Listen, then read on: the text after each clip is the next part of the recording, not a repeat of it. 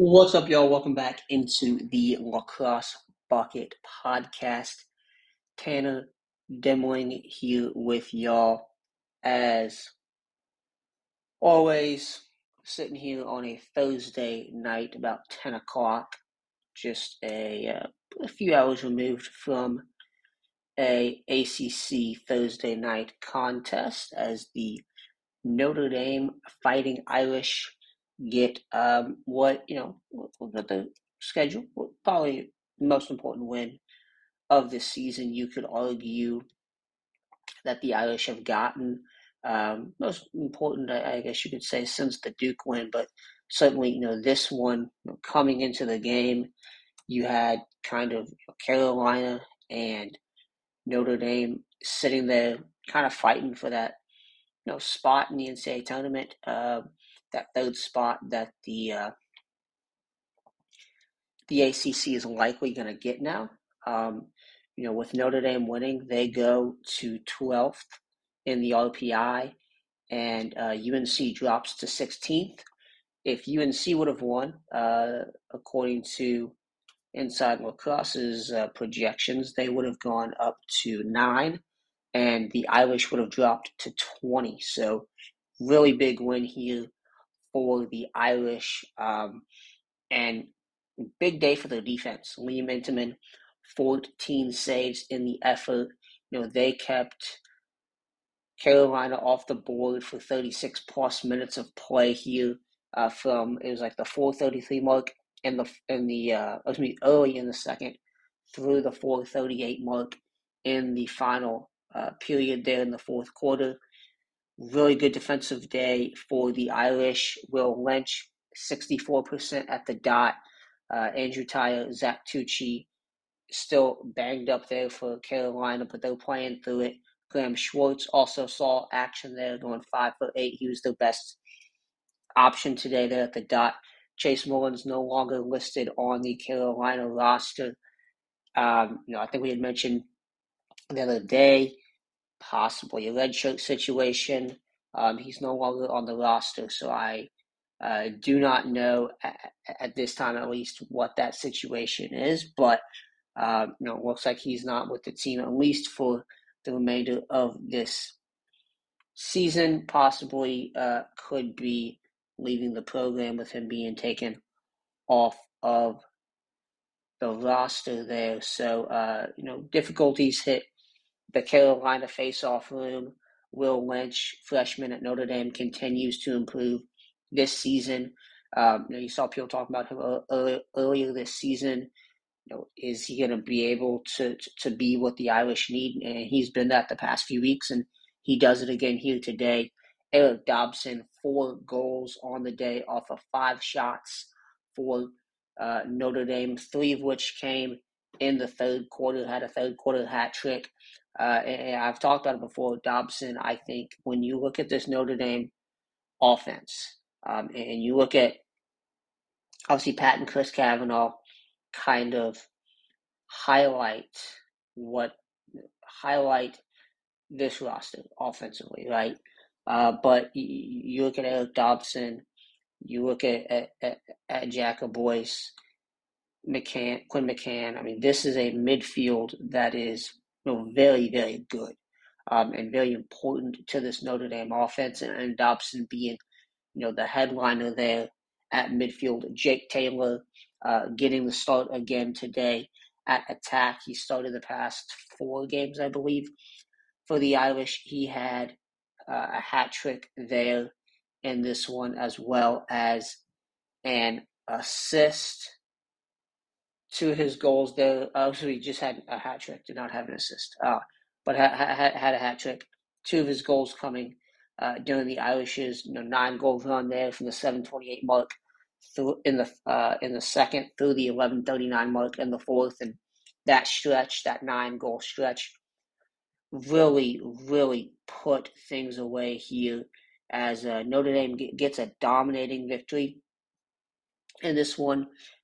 Chris Gray, Arden Cohen, people talking about before the game is possibly top 5 PLL draft pick matchup, and look, Chris Gray gets one goal, 2 assists. He got the better of Cohen on some looks, but Cohen, I thought, did a good job, just as that Notre Dame defense did a good job shutting down Carolina.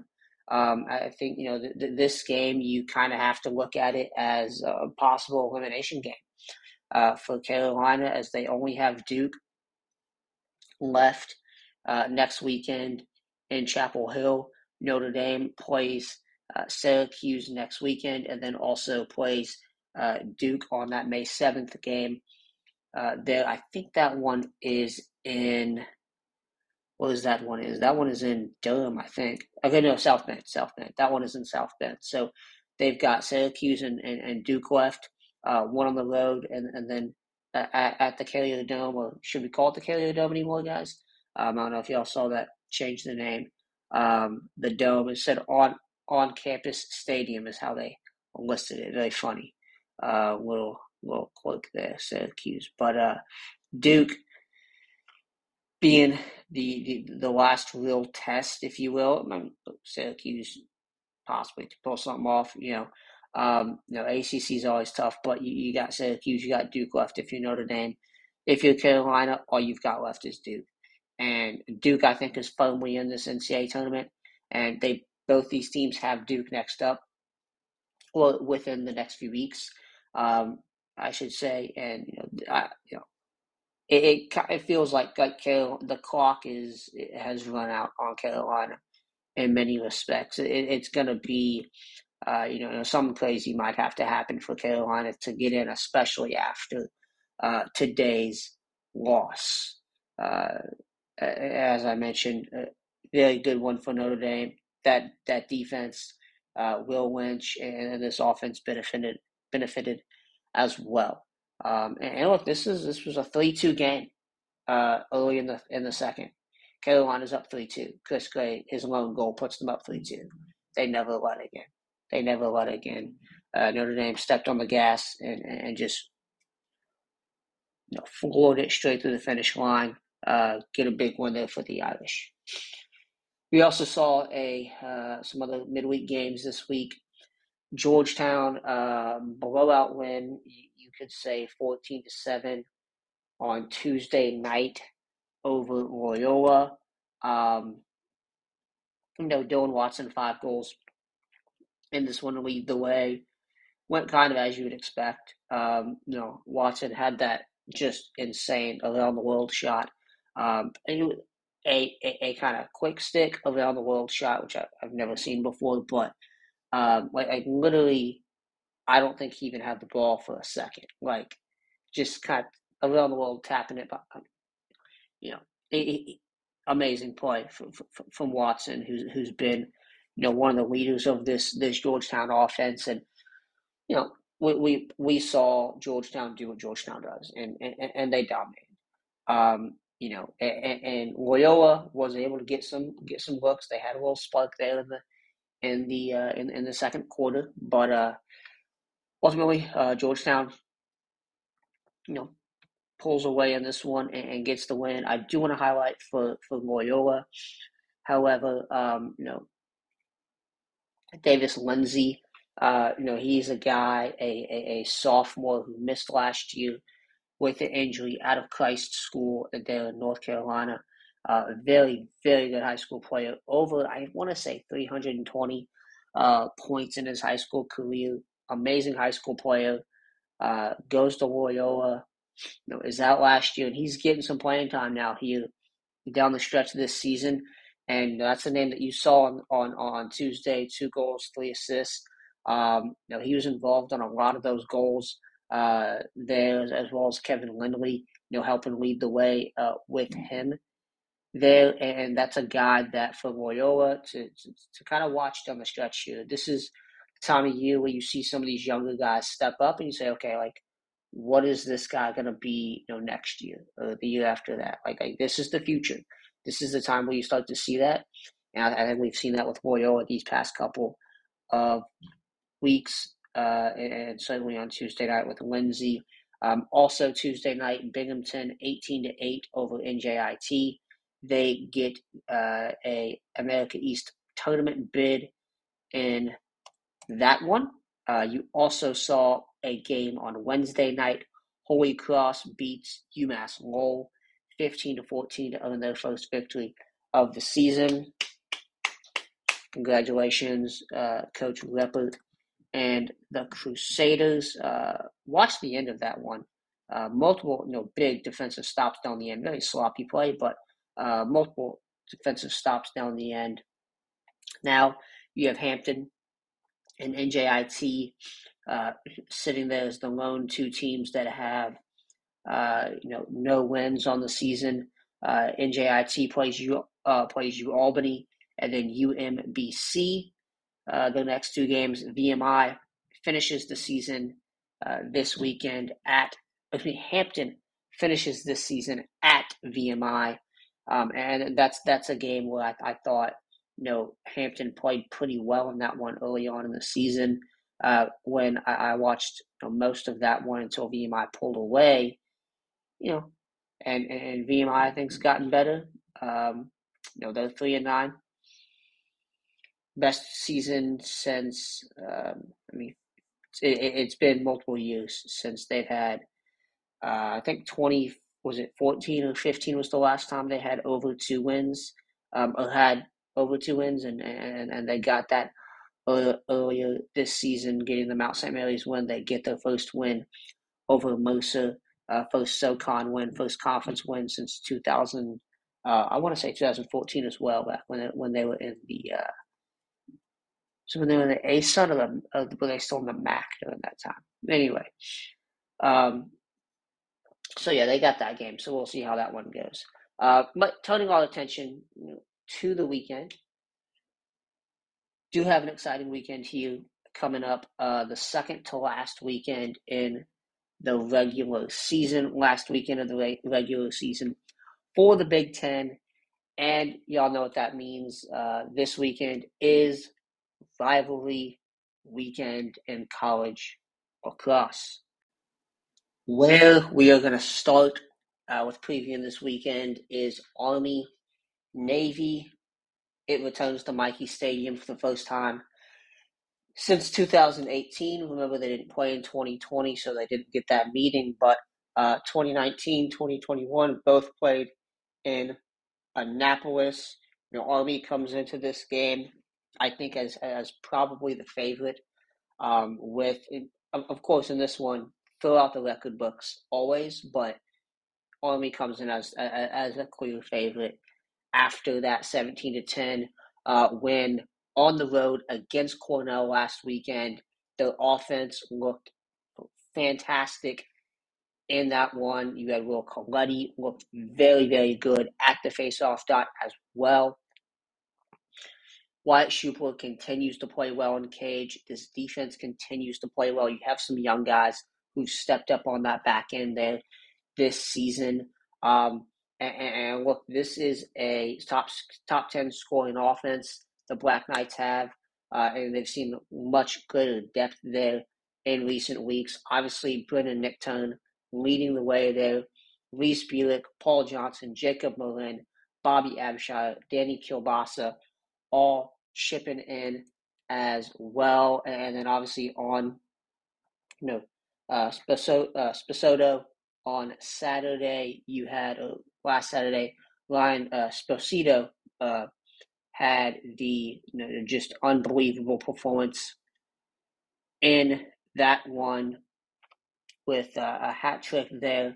Grandson of Richie Morand, former Cornell head coach. Got to have that hat trick against his grandfather's team in front of it with his grandfather in attendance. Cool storyline there. So we'll see if he steps up again here on Saturday, because that is what you see in Army Navy a lot of times is these guys stepping up. So I think the fact that Army has this depth going on offense is a great thing to see. It is a sign of good things to come for this Army team. We talked about that Cornell win probably gives them in. It is a resume booster. Most likely helps the Patriot League get two teams in. the postseason. We'll see what happens elsewhere in the country, but you know, Army does look better with that win than they did without it for certain, especially the way that the two best wins, UMass and Syracuse, especially the way their seasons are going. Syracuse in particular was the best win until that point. Navy comes into this one. They get a bounce back win, 9-5 over Navy. That one followed consecutive losses against Boston U and Loyola in the 2 weeks prior. Jackson Bonites had his best performance last weekend since coming back in the lineup. He sat out that Colgate game in mid-March, has come back and had his best performance statistically since coming back last weekend. 3 ground balls, 2 caused turnovers. This is a defense that ranks 10th nationally, allowing 10.8 goals per game. However, I will say this, this Navy defense is one that against the teams they're supposed to beat, Hofstra being one of them. They allowed 7 goals against Hofstra, the 8-7 win there. You look at what they've done against some other Patriot League teams and some of the lower end Patriot League teams in particular. Okay, Colgate put up 10 on them. Holy Cross, they held them to 8. Lafayette, obviously last weekend, 9-5, but 17-9 loss against Boston U, 18-7 loss against Loyola, 11-10 win over Johns Hopkins in that one rivalry game there back in mid to late March. They did, allow, it was an 11-7 loss at Lehigh. So against the teams that they should be beating, they've done pretty well. But against those upper echelon teams in the Patriot League, things have not been so good. And that is another part coming into this game when you have to look at it and say, okay, yes, you throw out the record books, you throw out everything, because this game is so different than any other. But at the same time, you have to look at what have these teams done to this point, up until this point this season. And Navy's been, frankly, a disappointment based on what some other people thought they could be. Now, I was never, I thought Navy was probably going to make the Patriot League tournament, which they still are in the race for there. Kind of Navy, Bucknell, Colgate hanging out there as those next 3, BU, Army, Lehigh, and Loyola, all have got those bids locked up. Navy plays Bucknell next weekend. Could be a really big game to determine who gets where in those quarterfinal games. I don't know. I'm not up to date on all the conference races, but I'm pretty sure that's kind of, looking at the standings and knowing who's beaten who. That's what it looks like right now. I don't have the tiebreakers in front of me or anything, but Navy certainly needs that win next weekend, and those certainly, looks like they're going to get in. But the way they've played, get into the quarterfinals. But the way they've played, they don't look good. They do not look good. Certainly not as good as they looked at times a year ago. Now you look at last year, everything they lost, from Reese and Cage and really that entire defense. And Pat Ryan has been decent in Cage, 52% safe percentage, but nothing like Reese was a year ago. So I just question, my biggest question coming into this game is just, can Navy hang? And we've seen Navy, even on Saturday, I went back and watched that Lafayette game. They started, they eventually pulled away in that one, but there was times when you're watching this and you're this is you should not be playing like this against Lafayette. You shouldn't have this slow of a start. Now, that's nothing against the Lafayette or any of those other teams in the Patriot League, but you've got to start faster than they have in the past offensively. Their offense has, and I know they've had some some injuries, some guys rotating in and out there on the offensive end. And again, it's Army, Navy. It's different. We'll see how things go. You know, think back to last year. Army had been playing really good all year. And, you know, Navy, Army goes into Annapolis, and they what do? They get beat 9-4. And that Navy defense shuts them down. That they held Brennan Nickton to just 3 shots. 3 shots, 3 turnovers was his stat line. 2 shots on cage last year in that game. So this is a defense that's going to have to step up, and I don't know if they can. But again, it's Army Navy, throughout the record books. I'm excited to see this one. But again, I do, you know, one thing to watch. How does Army's defense attack this? Army's offense attack this Navy defense, and I guess you could say vice versa as well. That is the chess match that makes up college lacrosse.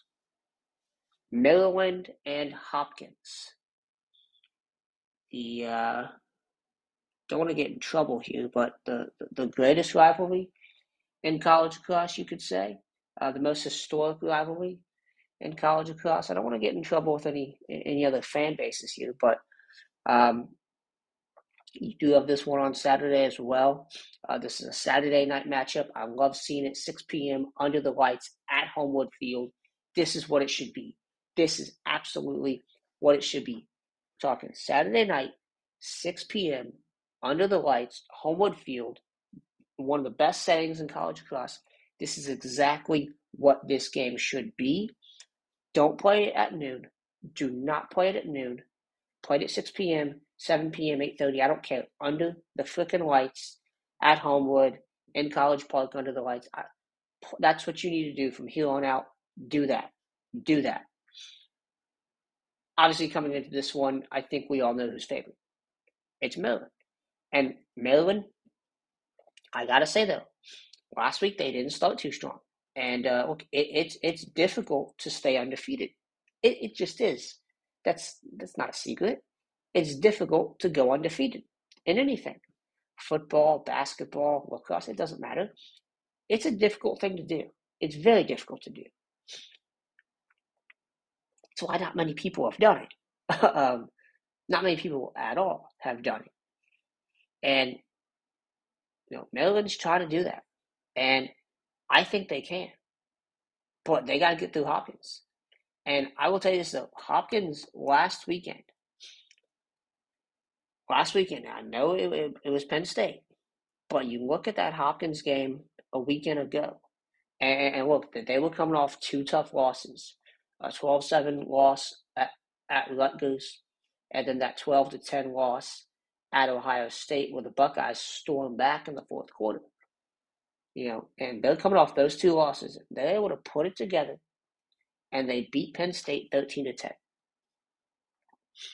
And, you know, this was a game where Hopkins got up early.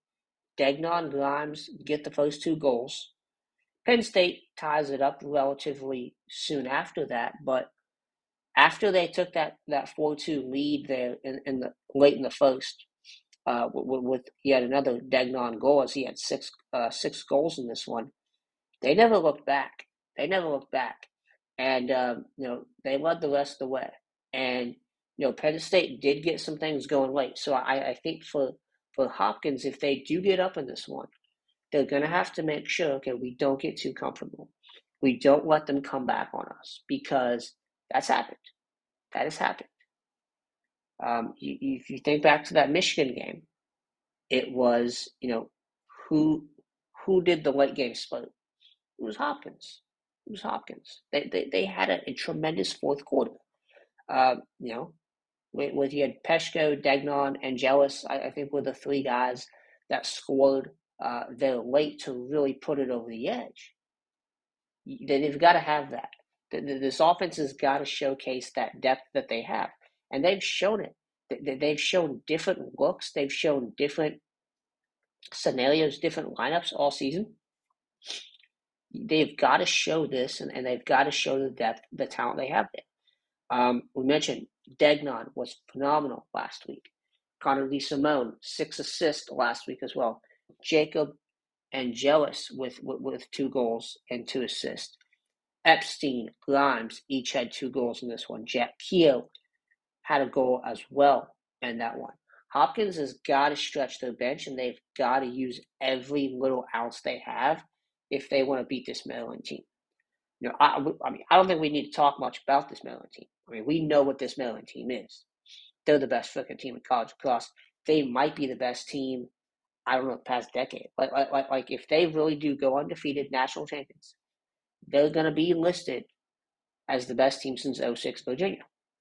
And I don't know if there's a team that's been like this since 06 Virginia.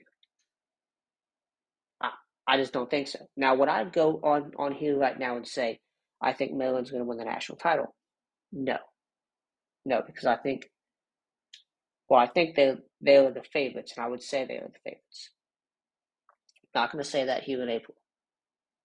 We'll wait till the bracket comes out, then we'll talk about that. Maryland really has nothing. Not that they don't have anything to lose, but they have everything is in front of them, if you will. And so, this much like the Ohio State game, I think if Hopkins can play well enough in that first quarter, and if they're able to, at the face-off dot with Nowitzki and Callahan, who Callahan took the majority of the face-offs last weekend, if they can neutralize Wireman, and if they can crack McNaney early on, crack this defense, they can have success, but they're going to have to sustain it. You're going to have to keep that going throughout. Can't get too high, can't get too low. You do that, Maryland's going to come back and bite you. Certainly, you get too low, you're out of this thing. If you let Maryland get up on you and get in your head, you lose this game. That's just a fact. We've seen what Maryland has done to every team they've played this season. They did it to Virginia. They did it to Rutgers. They did it to Ohio State last week. They did it to Notre Dame. They did it to Princeton. They've done every team they've played this year that is a good top 15, top 10 caliber team. They've beaten, and they've beaten the brakes off them at certain points. Has every game been pretty start to finish? No. Last weekend, I would say, was probably Maryland's worst performance of the year. They were tied 7-7.5, and I'm saying that is their worst performance of the season. They won 19-12, and I'm saying that is the worst performance of the season. Think about that. I don't usually go over picks here, but I'm picking Maryland in this one, and I think it's going to be close, though. I do. Like I said with Army Navy, and with any rivalry, throw the frickin' record books out. Throw the record books out. It doesn't matter. This is, last year. Look at what they did last year. 14-13 win in the second regular season game for Maryland. A 12-10 victory in the Big Ten title game last year over Hopkins, Maryland did. So just because this is, I think the talent gap between these two teams is probably greater than it ever has been in the past decade of this rivalry. This is still a battle that both of these teams want, and it's at Homewood. If you think Hopkins isn't going to come out in this one and fight their tail off, I'm sorry, but you're crazy. So, 6 p.m., ESPNU, tune in. I'll be tuning in. This is the game of the week. At Army, Navy, Hopkins, Maryland, the 2 best games of the week. You watch those. CBS Sports Network, Army, Navy, by the way. Other rivalry games this weekend, we have Rutgers and Penn State, which I don't know, lacrosse-wise, is it a rivalry? I don't think so. I don't even think it's a rivalry in football anymore. It was back in the day. I think Rutgers takes this one. I think Rutgers has, you know, I mean, we've seen what they've done to every other Big Ten team besides Maryland. They get that NASCAR offense going. They get things going at the dot.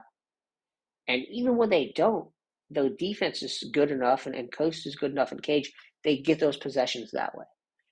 They can really stifle you. They can step on your neck, and they can break it at the same time. And they've done it to a number of teams this year.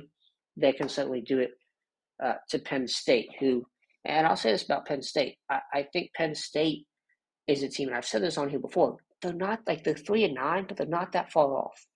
They're not that far off. It's crazy to think, you know, 9-8, you know, overtime win over Michigan is, you know, their best win. Well, outside of, I mean, this is a team that beat Yale. Like, they beat Yale. Okay, they beat Yale. Like, that's, they beat Yale. They almost beat Penn. They almost beat Cornell. Lost by one in each of those games. Lost by one to Bucknell. Big defensive stop down the end for the Bison. This is a team that just does not put it together play to play the way they should. And that's got to change if they want to get some wins soon. But I just think you look at the youth of this Penn State team, and they do have some veterans on there contributing, certainly. But a lot of these players we've mentioned are very young. I just think when you look at that and that experience that they've had, and they've had those injuries, guys in and out of the lineup, you know, all season long. There for Penn State, you know, Jack Traynor hasn't played since Yale. There's just so many factors that have played in this season. I just don't see them getting a win here over a really good Rutgers team. And then Ohio State and Michigan, one of the biggest rivalries in college athletics, football, basketball, lacrosse, it does not matter. These teams do not like each other, and they will let you know that. This is in the Horseshoe. It is Sunday night, Big Ten Showdown. I'm excited for this one, 7 p.m. Sunday night.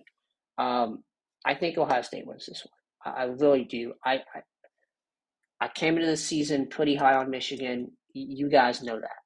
Y'all know that I was high on Michigan coming this year. I don't know, man. They've just – and you look at this offense, and there's so much talent there. There's so much talent there.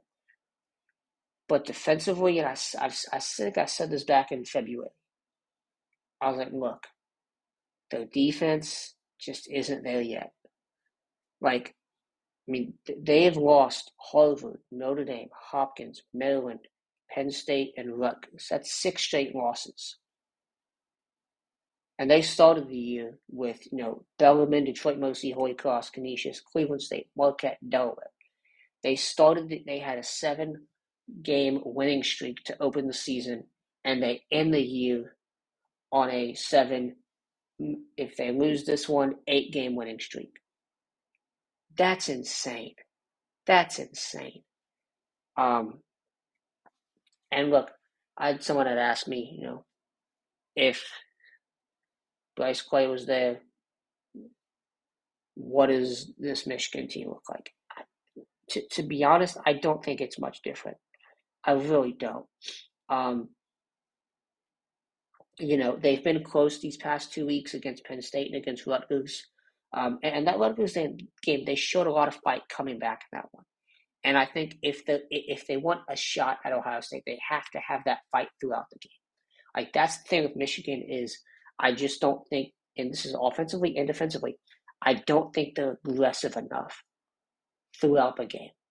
If they can just be as aggressive as they've been in the second half and their past 2 games from start to finish, from the opening faceoff to the final buzzer, if they play with that kind of aggression on both ends of the field, I mean, they can win games. They can win games. And look, Shane Carr has been very good in cage for them this year. Okay, when you look at the faceoff situation, Justin Wheatfield has, you know, really stepped up when needed there, as that backup guy for Nick Rolette, who was out for a couple games. And so you have a solid 1-2 punch there at the face-off dot. And both of those guys have been pretty solid this season. And they have an offense with guys like Josh Zawada and Michael Boehm and Ryan Cohn that can get the job done, and Jake Bonomi, Aiden Mulholland at the midfield. But they just aren't that aggressive.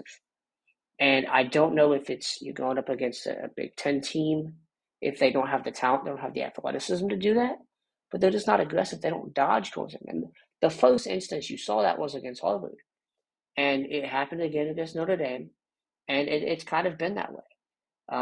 Ohio State, this is a team that is very good. This is a team that is firmly in the NCAA tournament, kind of, they're firmly in the NCAA tournament picture, and they're going to make it in there. And obviously you look at, Jack Myers, what he's done for this team. You look at just how good they've been overall. I think, and certainly we've seen a number of other guys kind of step up here recently. Obviously Myers leading the way there.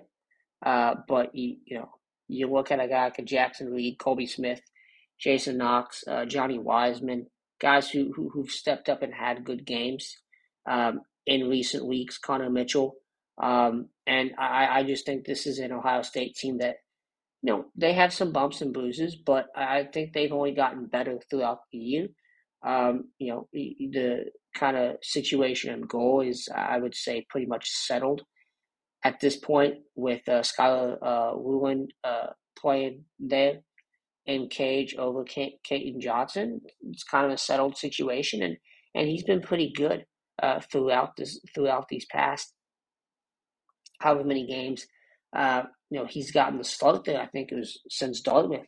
He started every game since Dartmouth and played the majority, if not all, of those games. And he's been pretty good. So I think this is an Ohio State team. And then you look at, they're on defense and what that defense as a whole has done. Bobby Van Buren obviously stepping up as a freshman.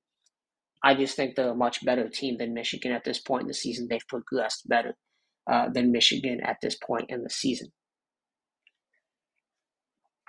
Now moving on to the conference that has been the talk of the season all year, the Ivy League, and what we got going on there this weekend. Highlighting the Ivy is again the Brown Bears. The Bears have had really two big weekends in a row. Beating Yale a week ago and getting the win over Penn 2 weekends ago. They now will head to Ithaca, where they will face the Cornell Big Red. And this is a Cornell team that is very much not on a different path in terms of Brown still needs, I think, this win to get into the tournament. This is Brown still needs this win. Just put it that way. Brown still needs this win. But Cornell is pretty safe at the moment and where things sit. And the Big Red are coming off that big loss to Army, where really it was, CJ Coast and Billy Coyle were the only two guys that really could get anything going on the offensive end last week. Brown's defense played very well. Connor Thelio has been phenomenal in cage. Matt Gunty, was good in the second half at the faceoff dot. I want to see him and Petrakis. Petrakis has been up and down this season, hasn't been too good, but Gunty hasn't been necessarily fantastic either. Two guys that have had similar, not the same, but similar performances this season in terms of really good ones and not so good ones. Wish there was a better way to put that. But anyway, Gunty and Petrakis, what does that matchup look like? Who gets the edge in that one? And then, I mentioned the Brown defense. Cornell's offense was not very good last week. They were not very good against that Army defense that kind of shut them down. Is Brown's defense good enough to do that? I would lean on the side of no, but if Brown can do what they did last week, they got some. And when we talk about Brown, I don't know if they want to go fast, but they certainly, when given the opportunity, can succeed in transition on those unsettled situations. And they did that at times last week against Yale. And you know, we'll see what they can do here against Cornell. But if they get a win against Cornell, huge win again for Mike Daly and the Brown Bears. Bruno is rolling right now. We'll see if they can continue to roll here on Saturday. Elsewhere in the Ivy League, Harvard hosts Princeton, top 20 matchup. Harvard, this could be a big one for them. The Ivy League tournament right now, only 4 teams making it. And it looks like at the moment that, you know, Penn and Harvard could be the 2 teams out. Brown is also, I would say, in that mix as well. But Brown, Harvard does have that tiebreaker over Brown. If Harvard beats Princeton, I think this solidifies that one for them. I don't know the tiebreaker scenario and all that. As I've said, I have to look into that. I'm going to try to do something next week, kind of looking at all that as we head into the final weekend of the Ivy, the MAC, SoCon, the ASUN are settled. But the other conferences, the NEC, I'll try to do something next week where I look at that. But because I've not looked deeply into it, but right now, Cornell, Princeton, Yale, pretty much a lock in there. Who's going to be that 4th seed? Penn, Harvard, there. And, Penn beat Harvard last week. But, you have Harvard playing Princeton this week, and Princeton beat Penn. It's a merry-go-round this year in the Ivy League. So we'll see. I think that 4th spot is still very much up for grabs there, if you will. And for Harvard, could be a big one here against Princeton. They're number 16 in the RPI. They're as one of only 2 Ivies not in the RPI. Top 10 feels like a big game here for Harvard. Dartmouth hosts Penn, the Big Green, looking for their first conference win, obviously, since what was their last conference win? So look this up right here. Dartmouth, Big Green, and they've been close this season. They've had some close games against Ivy opponents. They have not had an Ivy League win since 2015.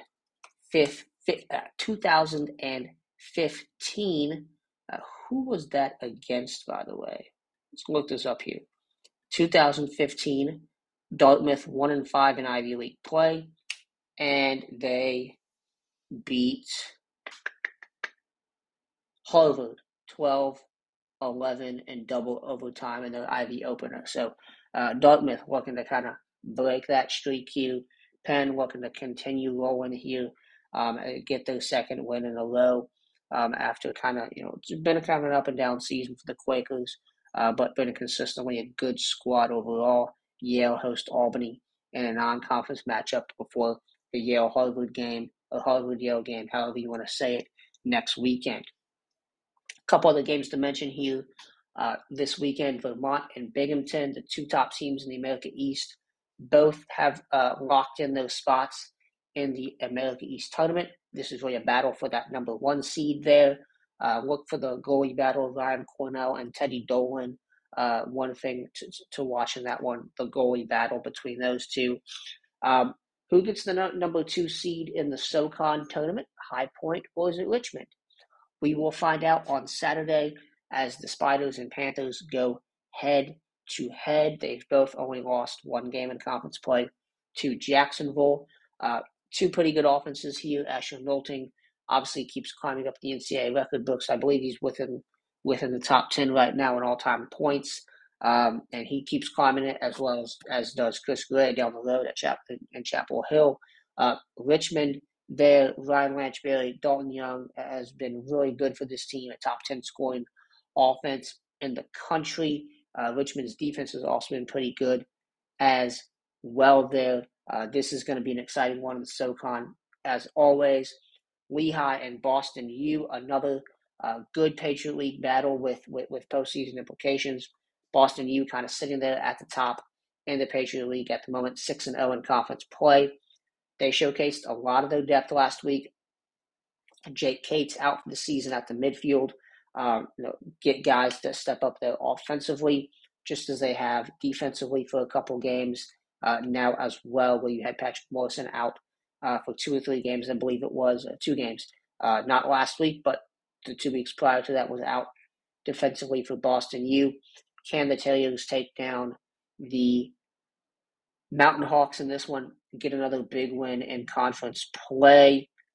Mikey Sisselberger, Connor Calderon, who wins that battle at the faceoff dot? Syracuse and Virginia, rivalry contest between these two. Virginia's got to be the favorite heading into this one. Obviously, they beat Syracuse pretty soundly last time out. Syracuse on a 4-game losing streak that dates back to late March. Last time out, they fell to North Carolina, 14-13. Strong late-game effort, though. You have to give them credit for that. Virginia won the first meeting 20-11, and Virginia is looking for a bounce-back victory after losing one to Duke last Thursday in what was, I would probably say, Virginia's worst performance of the season. I would put that one as worse than the Duke, than the Richmond game. You've got the Virginia Duke game, 17-8, and you had the Richmond game, 17-13, and obviously both games were pretty bad for them. I'd say the Duke one was worse. Virginia did have that win last weekend over Quinnipiac, 21-9. Not really. So I know they're not technically coming off the Duke win, but that was one to kind of reset things. This one, they're really trying to push back into things here against an ACC opponent there. So that is the kind of other, really the only other ACC game this weekend. Some other games to watch, just to mention here, Monmouth, Manhattan on Friday. Probably when a lot of y'all are listening to this, 4 p.m. Friday. Mount St. Mary's, Colgate Loyola, Colgate Loyola could be a big one there in the Patriot League. Colgate obviously had the big win over Lehigh a week ago. UMBC Stony Brook isn't going to mean a lot, but will be interesting. Hobart LIU, as the Statesmen look to continue getting those wins there in the NEC. They lost to Bryant. They lost to St. Joseph's. This is the other top team. This is the number 3 team there in the NEC. Can they get a win over them? They beat Wagner. They beat Merrimack last weekend. Obviously, Merrimack can't go to the NEC tournament, so Hobart jumps them in kind of the standings there, as does Mount St. Mary's.